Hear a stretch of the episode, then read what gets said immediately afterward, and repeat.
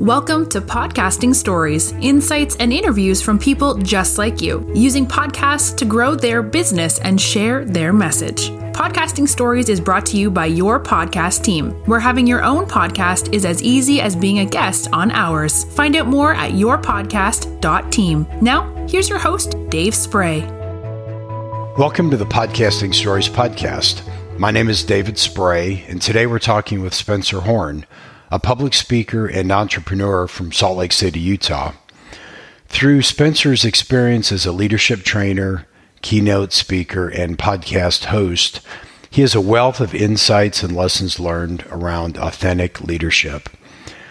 We talk about some great case studies of clients who he has worked with and comments that he has received from event attendees who felt that his work and his talk was life changing and life affirming.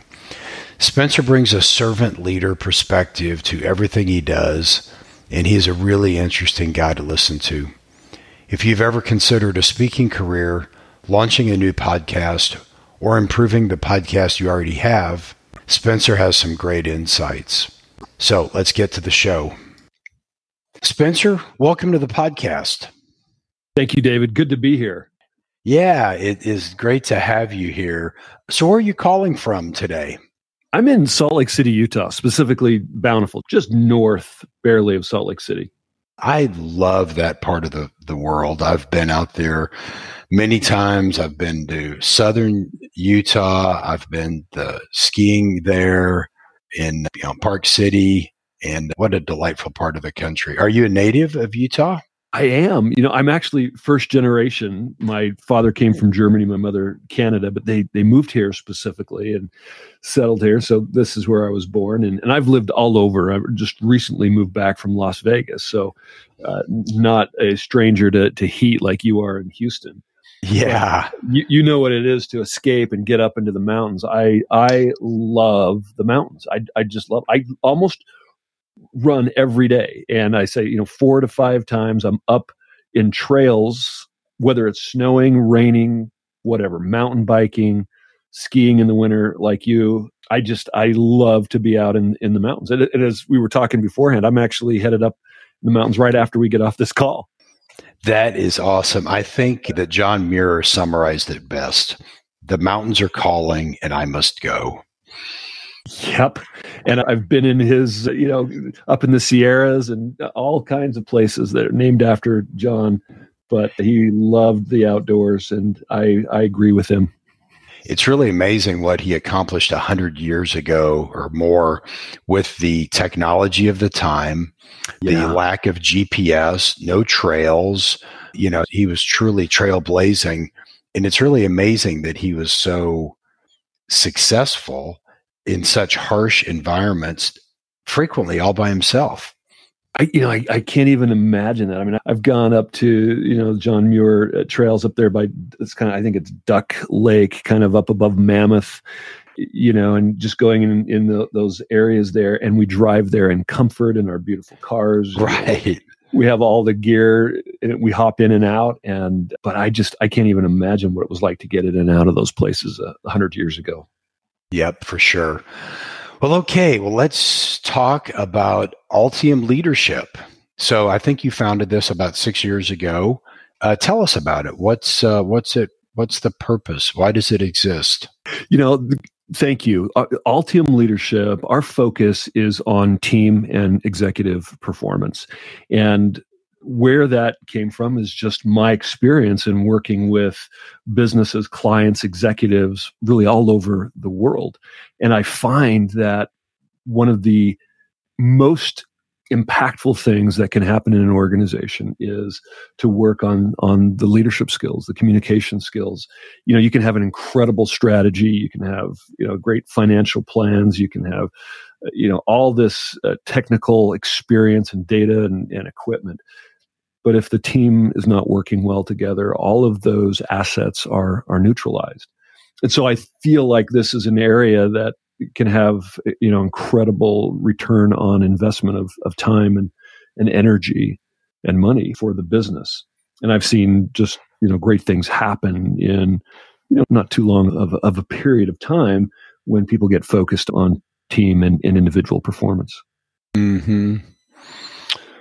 So I always like the the case study method for learning stuff. Could you give us like just a quick example of a client you've worked with? You can they can be anonymous, but that just gives people kind of a flavor of uh, what that experience is like. so sure, I mean, just there's lots, but one that comes to mind. It was uh, you know a couple years ago. I, I was living in Las Vegas, and I get a call from an acquaintance that happens to serve on on several boards. And they reached out to me and said you know anonymously there's a client that has a, a, a, challenge and a problem that that needs helping. And can you help? And they had someone in house that they were were working with that wasn't quite working out. And and so told me a little bit about the problem. And i then reached out to the the ceo of the organization and we had a, had a conversation and we uh, decided to get the executive team together. And First of all, we did an assessment of the organization from that executive team's perspective. There was a tremendous amount, David, of, of distrust and dysfunction on the team. And it was to the level that it was really preventing progress and, and success. And so we did the assessments I, and then i met with some of these individuals one-on-one before we get all together because you know coming having somebody from the outside when you're stressed and you're anxious and and there's a lack of trust can be very difficult. And so very quickly was able to build that trust and get to know them. And we did a, a day and a half team executive team coaching retreat and it's an extremely powerful process to be able to kind of crack open what is going on in in the organization starting at the executive level and it enables you to very quickly address situations and challenges. You know, you can do individual coaching and then, you know, those individuals will go back to the organization and you don't get everybody's perspective. But when you get everybody in the room, there's no way to say, well, he said, she said. It's all happening right then and there. And so you can make very quick shifts. So after a, a day and a half, there was enormous shifts and we were able to then follow that up over time and you know 2 years later it's it's amazing to see the organization come through that and blossom and, and grow and really transform. And that's extremely rewarding for me. I would um, imagine. Yeah. And so trust is higher, engagement, collegiality, all those things are higher now, huh? Correct. And, and, David, it doesn't just happen from, you know, a day and a half. I mean, there's setup, there's that's the kind of the kickoff. And but then you have to back that up with continued progress right? I mean so sometimes you you go backwards and there are challenges that you have to address and that can be done. You don't have to get together and do a huge retreat again but you can. But it's you know here and there you know we meet occasionally. We we follow up and if there's a problem then we address that. And my goal though is to teach them how to be able to solve some of those own problems because quite frankly i mean most problems that organizations have are people problems. And unfortunately you know, most of leaders don't really know how to handle those. I travel all over the country, actually all over the world, and one of the most the skills that I get asked to help executives with the most, for example, is delegation. You'd think that would be something that leaders know how to do they don't. They, they, just how to let go of things how to talk to their teams how to empower their teams. Something as simple as delegation and coaching their teams is nothing that they've ever learned before.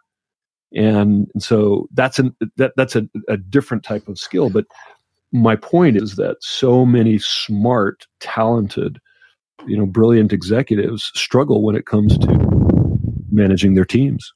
Hmm i've seen that firsthand um, as employees and organizations and from an outsider looking at looking at clients. So let's talk a bit more about the public speaking part of your career. Okay. When did that part of your career kick off? Or, or was that something from the time you were five, you were giving uh, State of the Union speeches in, in class? How did that all start? No, no. Uh, thank you. I, I have not been. I, I, remember the first time I spoke. It was probably when I was five, David. It was in what we call primary in in church. Maybe I was a little bit older, but we we would get up to the the podium in church and we'd have to give a talk that we'd prepared. and you know maybe a parent is behind you or something in this case I, I i stood on the little stool to get up to the microphone and david i cried for probably four minutes and said nothing and I sat back down and I remember just sitting in my chair going, you know, and I couldn't stop that little, you know, gasping. And, and so, no, that was my first uh, probably public speaking venture. I started speaking in 2009 for a very specific reason. In 2008, probably the, the first time in a long time, I was not employed. I'd moved to Las Vegas to run an organization and after about a year and a half that opportunity ended and, and i was looking for for the next one. And i was introduced to a leadership training and development company. And i started in march of 2008 and what immediately happened was you know the, the last great recession. And the company's sales when it comes to a recession outside training you know these are these were two and a half day retreats so it was you would send your people to us in las vegas. We would take them up into our we had a compound out in the desert 70 acres. It was absolutely amazing brilliant place but people stopped that immediately. So our share sure. cut in half overnight. And the, the company was in crisis. And I was hired to do organizational development training just because of my, my corporate experience. And, you know, I'd been a vice president of a publicly traded company, worked with major organizations like National Geographic, Radio City Music Hall, and other organizations like the IMAX Corporation, Disney Films. And so they asked me this, they're like, Spencer, we need you to sell. and so I switched from the training because we didn't have as much training. So I was not a good time to find another job, and I started selling.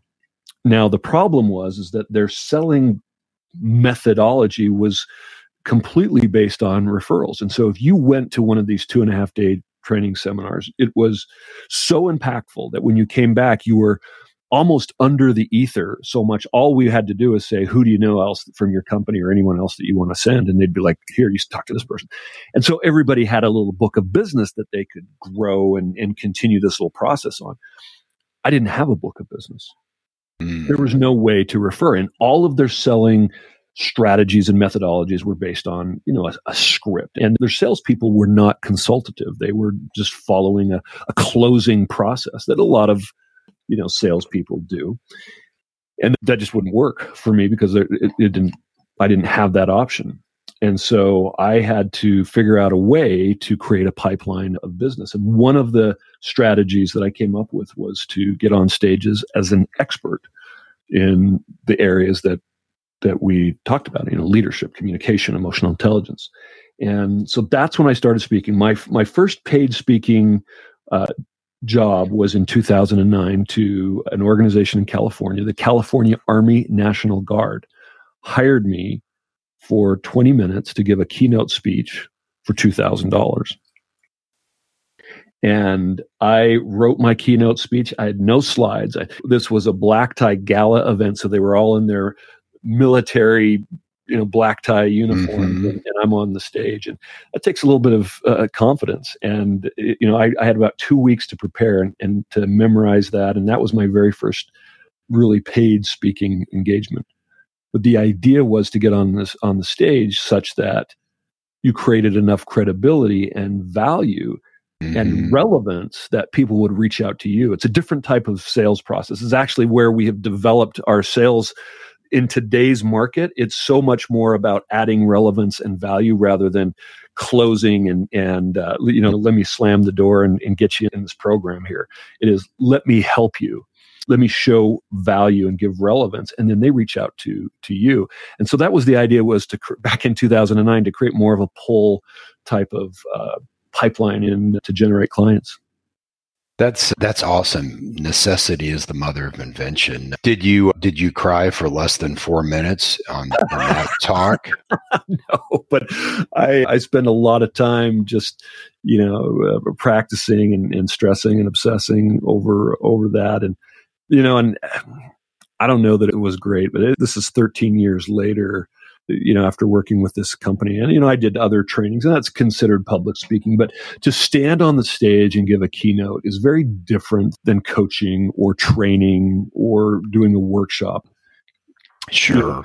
You know, there's so many people that consider themselves public speakers or keynoters. And, um, it, it's, it's, I don't know that some of them are. And I don't know that everything I've done has been that. I have learned there's so much more to to the speaking business and it's i love it. It's fascinating. And so i am after 13 years i'm actually developing into that keynote side more than i have in the past. Oh that's that's great. Do you what's the largest crowd you've ever spoken to approximately?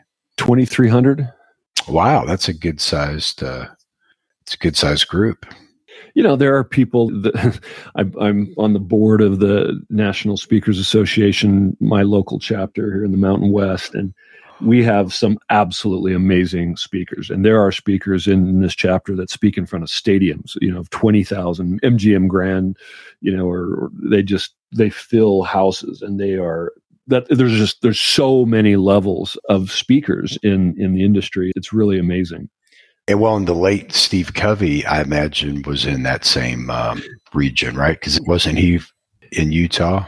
You know, that's a, that's a, a, a, great observation. He was absolutely somebody, David, that had an enormous following and could certainly fill large stadiums. You know, I don't remember that that's what he did. I think he was more his shtick was really more corporate. Oh, event. okay and he would go to speak to large corporate events for sure you know within within an organization. And you know there the, the covey organization is still going super strong. And you know i don't know that, that you would consider him you, know your typical keynote speaker. It was this was all about you know his methodologies because they wanted to get in and use the covey system and, and right. built you know speed of trust and all those other things that his his son developed and you know they have programs for organizations to follow which is smart. So instead of just giving a keynote you know you've got an entire program of services suite of services that you are working on with a client. Well thank you for that. what i do yeah yeah well thank you for that clarification i just uh, assumed that he that he must have done a lot of keynote type speaking but as i think through uh, their his business what I know about it, that makes sense th- that they would be mostly, you know, corporate talks and, you know, smaller venues. Yeah, I mean, you got you have people like uh, Jason Hewlett here. He's a huge entertainer. Uh, Ty Bennett, leadership training. Chad Hymas. You know, these guys are, you know, they go in front of large organizations and uh, just captivate people because it, keynoting is more than just giving a lecture or you know it is entertaining and it's, mm-hmm. it's edutainment uh, if you want to you know right. be real about it. You're not just showing a bunch of slides. You are talking. You're you are being relevant and adding value. And that's where i think a lot of people struggle with the speaking industry because they depend on their slides. And especially in this virtual world i see so many speakers. They get in this little box while they're sharing their slides and you're just not making an impact. Right. Okay. Well that's that's great does one is there one speech that really stands out that you gave that you really that just stands out for whatever reason either the impact you felt you had or you just really brought your A game that day, or people were lined up to to shake your hand and give you hugs afterwards. Does uh, one come to mind? you know that that. Thank you for for asking. I actually I, I gave two. Uh, I'll just talk recent history. I gave two keynotes yesterday. Um, one was in virtual. They're both virtual. One was in Cyprus, Nicosia, Cyprus, and the other one was nine different organizations, all in the southeast. And uh, here are three comments that that I got from. You know, th- there's many comments. I just I just picked these threes out. But greatest PMI presentation over the past 20 years. That's one. And these were just in the. Ch- this was just in the chat. Oh so wow! Just from yesterday. I'm speechless. Hands down, the best that person was and they've given me permission to share these already because uh, I asked them. That was Brittany mm-hmm. Perry. The other one was Kevin. And here's here's Sandy Valinsky says, I have attended numerous EI presentations over the years. This tops them all. It was on. Uh, it's called the neuroscience of of leadership, and so wow, just, that was just from yesterday. That's that's great. Did you have your A game, or or is that how every speech goes? Do you just do you uh, blow them away every time? No, I, I, I don't. It is not. Uh, it, it is. Audiences are different. The energy sometimes is different. Sometimes the, you know my preparation is different. And I, I changed something recently about this presentation because I felt like it's a process that is is you just you can't get stale and just share the same thing some people get up and it's just a rote presentation mm-hmm. so it's about being relevant you know and it's about you know people talk about connecting but do too often we talk about connecting. When you think about social media, for example, connecting is just, you know, getting likes and having people be a friend on social media. That's really no value.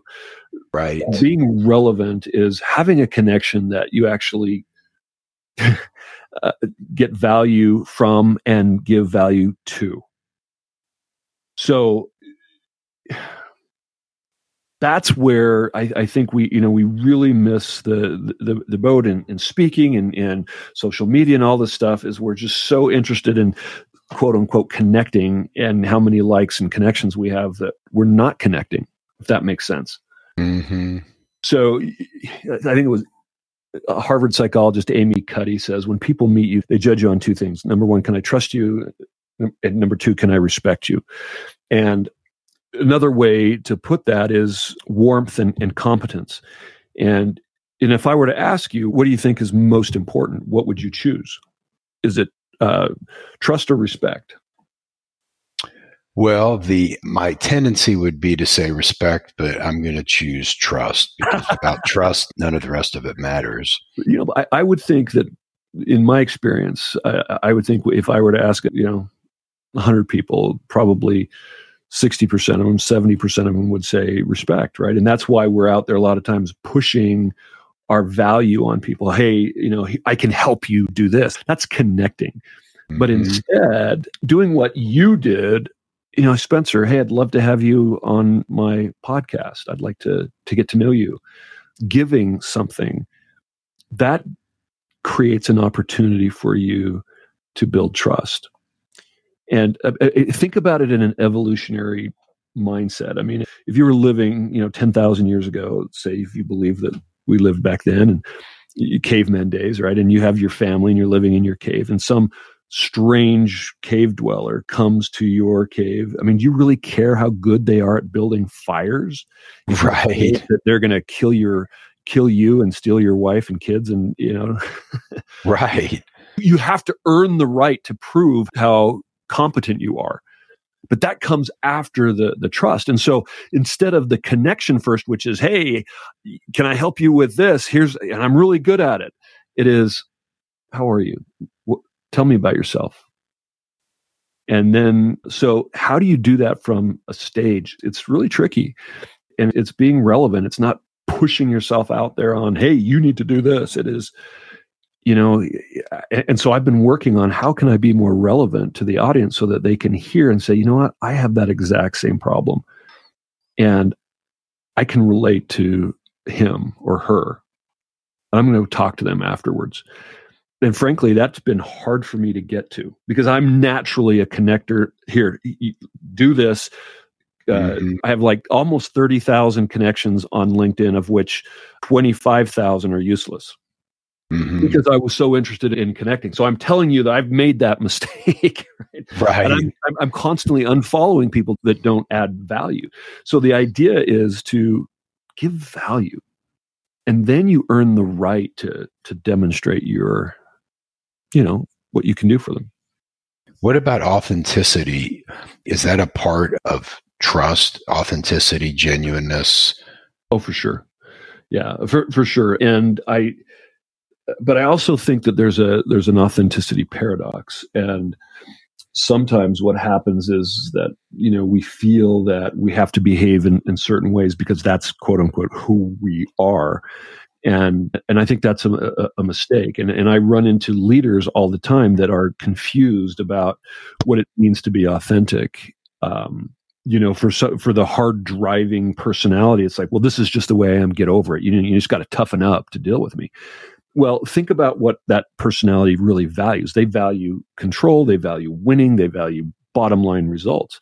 The problem is how they're being, how they're behaving is actually preventing them from getting those bottom line results. That's the oh, does that make that's sense? the par- yep, that's the paradox. So so they're the brutally they're they're they might call themselves brutally honest. Right.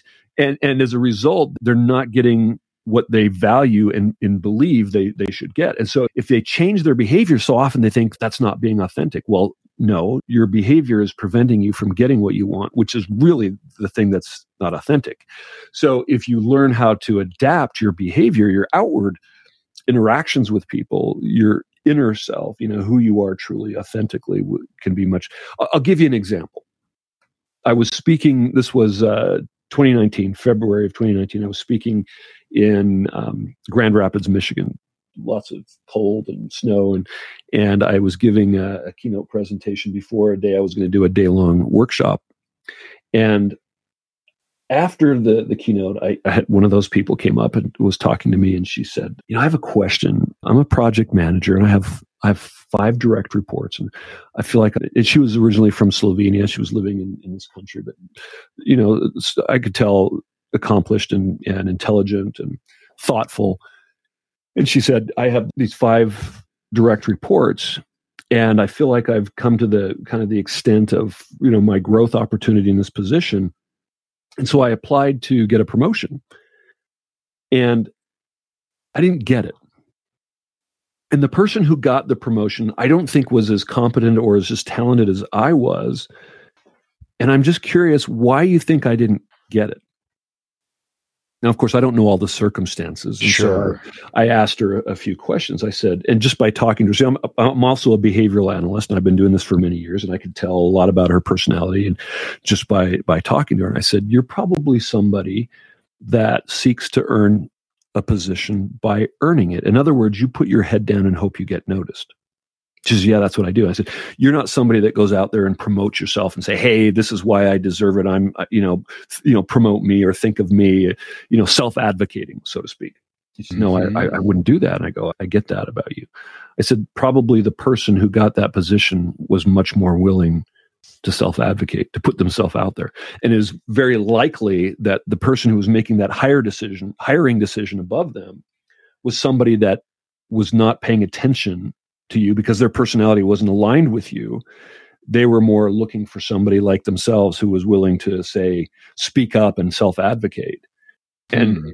as a result of you being unwilling to get out of your comfort zone and speak up now your five direct reports have a manager including you that's not as good as could have been if you would have been willing to get uncomfortable and speak up See, That's I think that being authentic, that we will get what we always want. And somehow, if I speak up and self advocate, that's not being who I am. Well, who you are is about protecting and being a great leader.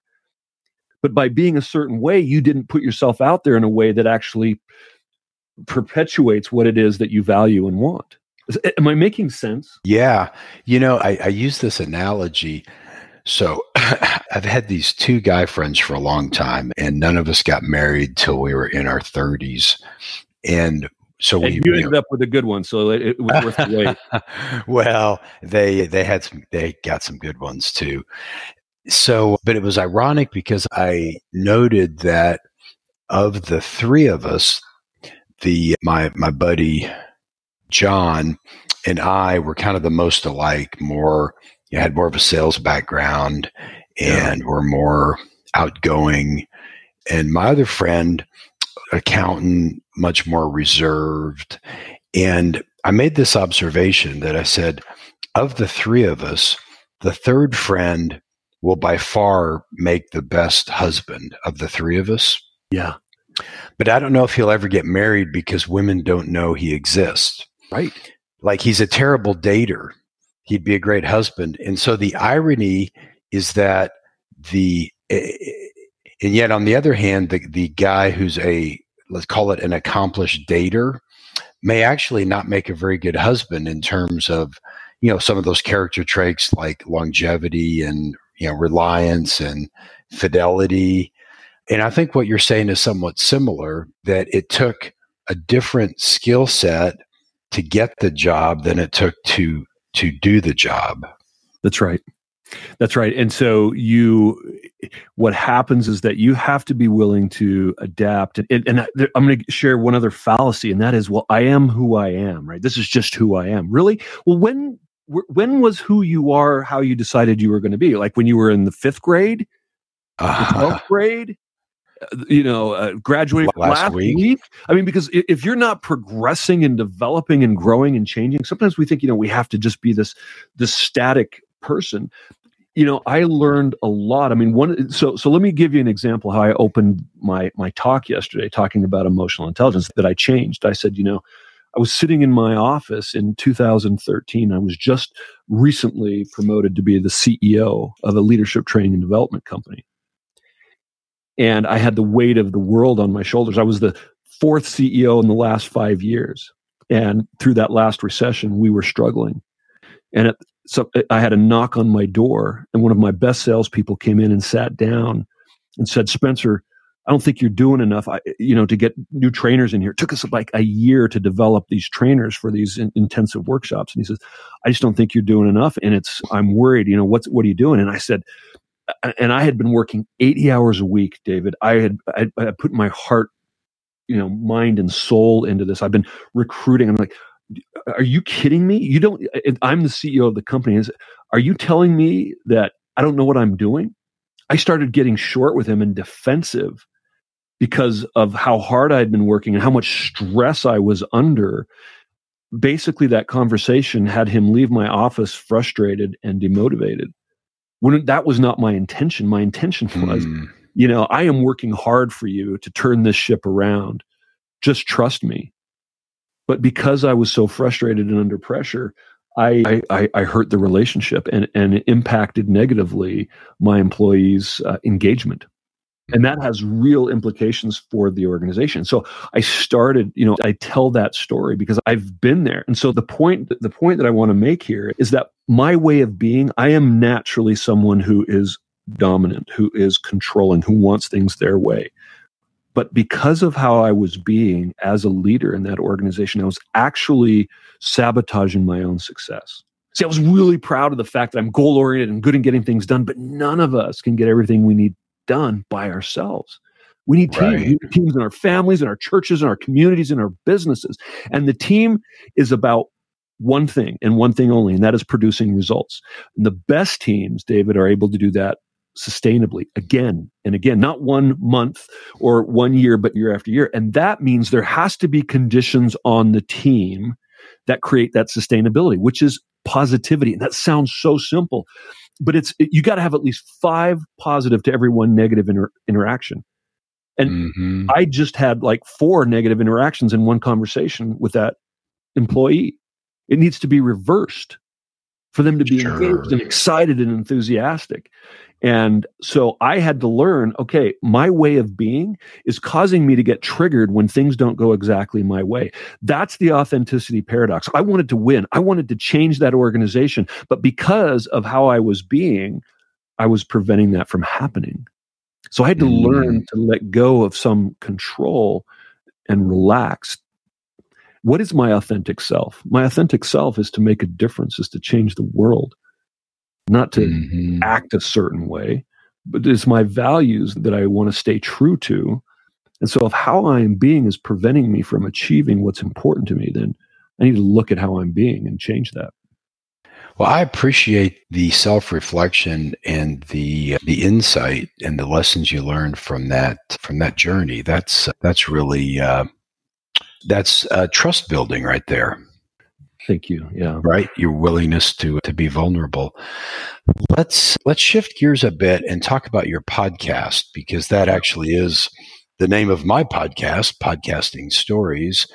And so it looks like that you you launched this just earlier this year, right? Or, or last year? No, we we launched it in March or end of February of 2020 and I think we we put like two episodes in the can and and then everything broke loose with the with the pandemic and so we had to kind of change the tenor and you know it was oh it, I think it was something like "Shut up, stop whining, and start start winning" or something like that. I can't remember exactly what it was. Okay. So we changed that to team the team performance podcast, "Winning Ways for Uncertain Times," and we started in March of of 2020 and.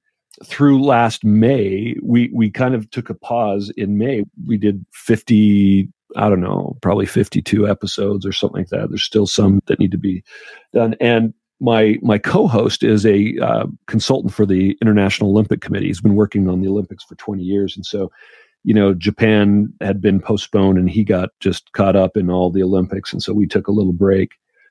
But we absolutely loved it. We had hosts from all over the world on it. We had a, a world. We still have a, a, worldwide following, and we're getting ready to restart. I think it's just a, a great format. But I've learned so much in this last year and a half that we're doing it a little differently going forward. You know, I didn't realize that you had multiple podcasts because I was looking I at, do, the, yeah. at the Rise to the Top. Oh no, that's uh, uh, that, leadership podcast. That's a silly. I'm sorry. That's funny little thing. Is every once in a while I have a client that has me speak at a conference, and I'm like, all right, let's.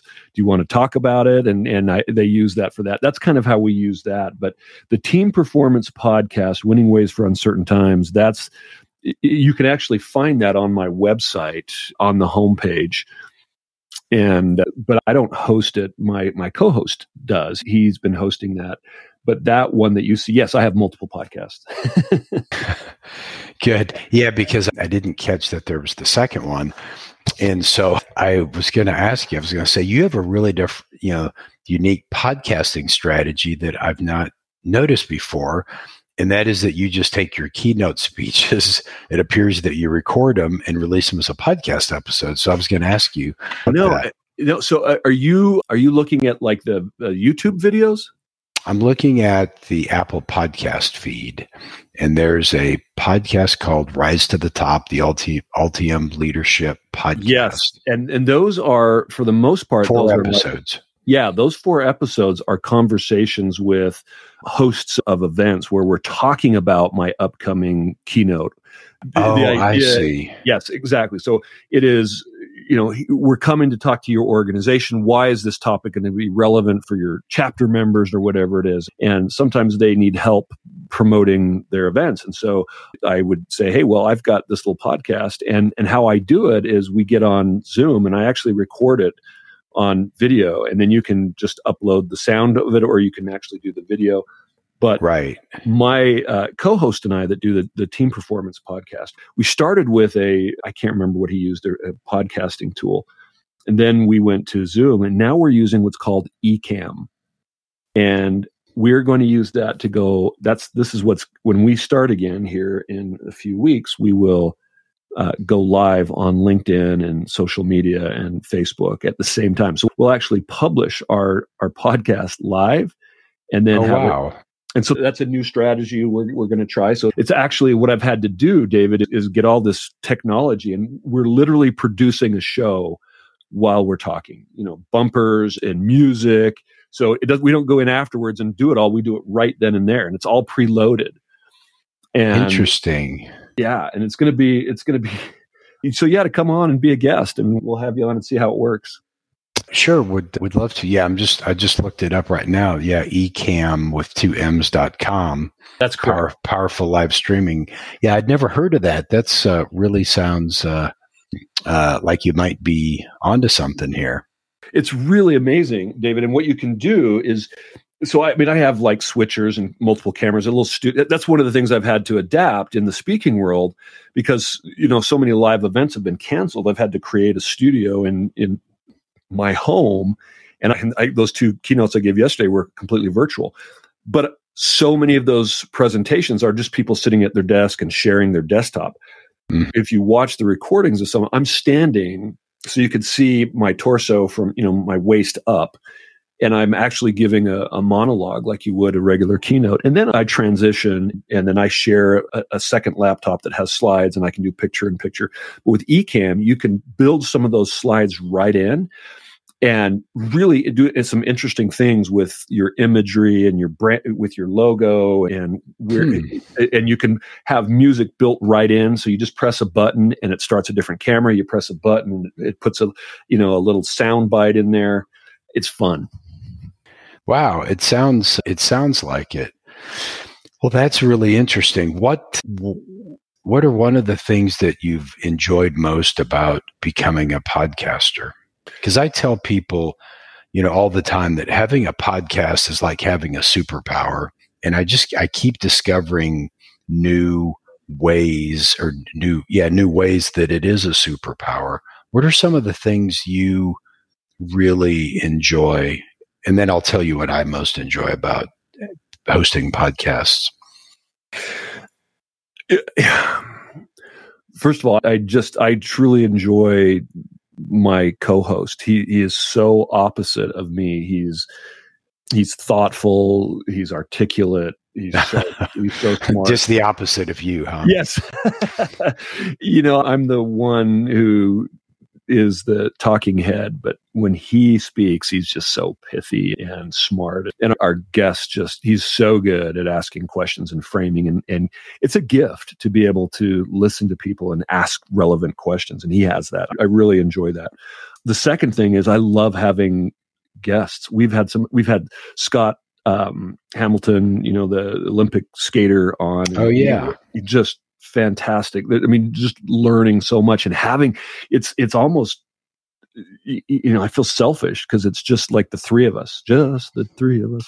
You know, we're right. we're, we're, on this uh, having this conversation with amazing people, and you know, I've had some people that you know maybe have not been normally celebrities, just regular people with stories that have just brought me to tears, and so I th- I think that's what it is providing something again that's relevant. The whole point is being relevant and and having great people on there just learning from them.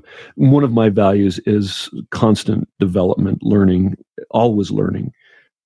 And so that's one of the reasons why i'm so passionate about this authenticity paradox is that you know to say this is who i am is it's kind of crazy.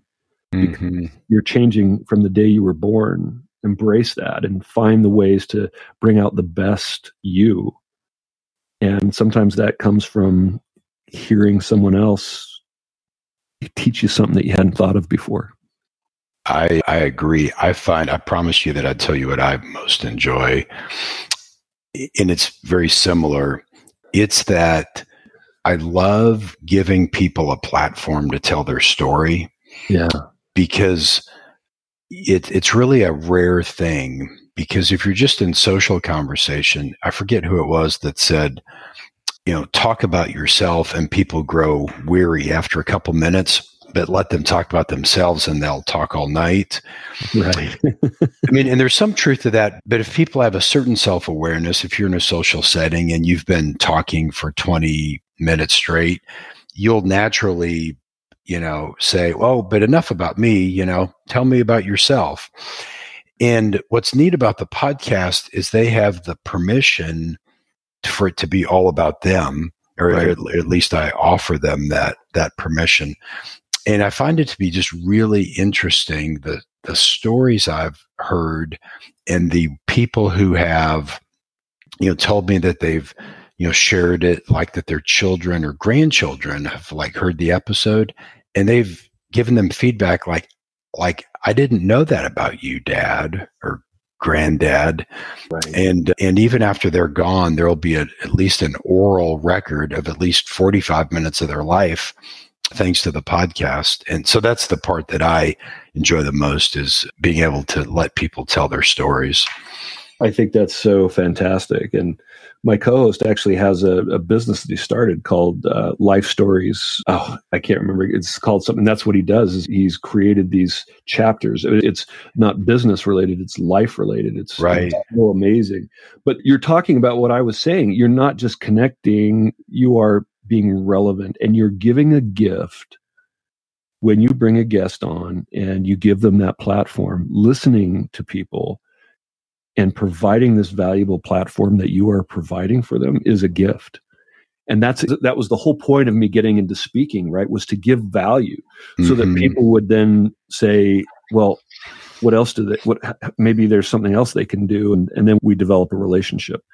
And that's what you're doing with this podcast i believe Well, I, I try to. I, I appreciate the feedback. I cannot believe how fast the time has has gone. so I have two more questions. So one is what I call the curveball question that I learned, I think, from Tim Ferriss. And so the question is if you could go back in time and give advice to your 25 year old self, what advice might you give with the perspective of the additional decades that you didn't have? So, what advice would you, would you give to your younger self? Mm, boy.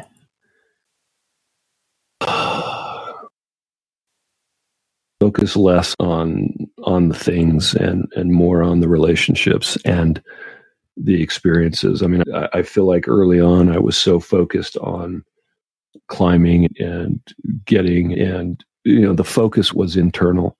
Mhm. Uh, and you know it's there's there's a truth that is taught in in scripture and that is when you know when you find your life that's where you lose it when you lose your life in the service of Mhm. others that's how you find it and and it goes beyond just you know this existential setting it is you know i think it's an eternal principle as we give our lives in the service of others that that's a, a life that that continues on and on and I, I struggled with that principle. And so I, I think that I coveted and feared too much. Mm. And so to let go of that and to just, that's, uh, to me, that's part of just being real and present. I mean, think about, you know, that ties into the whole idea of speaking. Sometimes we want to just get up there and, and prove that, hey, I'm so smart, I'm so knowledgeable. And we're not being relevant. hmm No, I, I love that.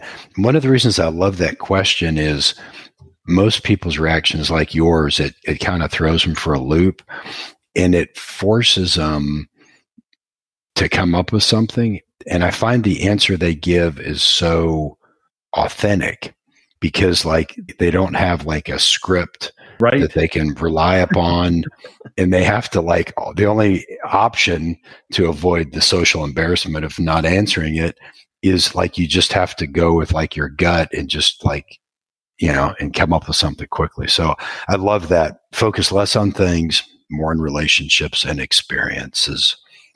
I would agree. So my last question is well i guess i have one and a half questions. One, is there anything we didn't talk about that you wish we had, or anything we didn't cover that you wish we had? Mm. No, I don't. I, you know, I can't think so uh, of anything. Okay. Yeah, that's okay. That's an acceptable answer. Sometimes, sometimes I, I'm that- just so satisfied with our conversation that I'm like, I'm just happy. okay. Well, the last question is if how do people get a hold of you?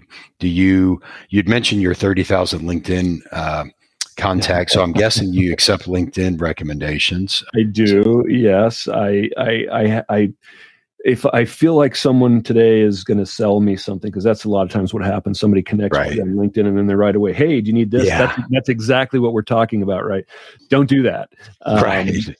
but it, it's I don't always accept those. But you can find me on LinkedIn, Spencer Horn. I'm it, pretty easy to find there. Best way, email me or go to Altium A L T I U M leadership.com, altiumleadership.com, or email me at Spencer S P E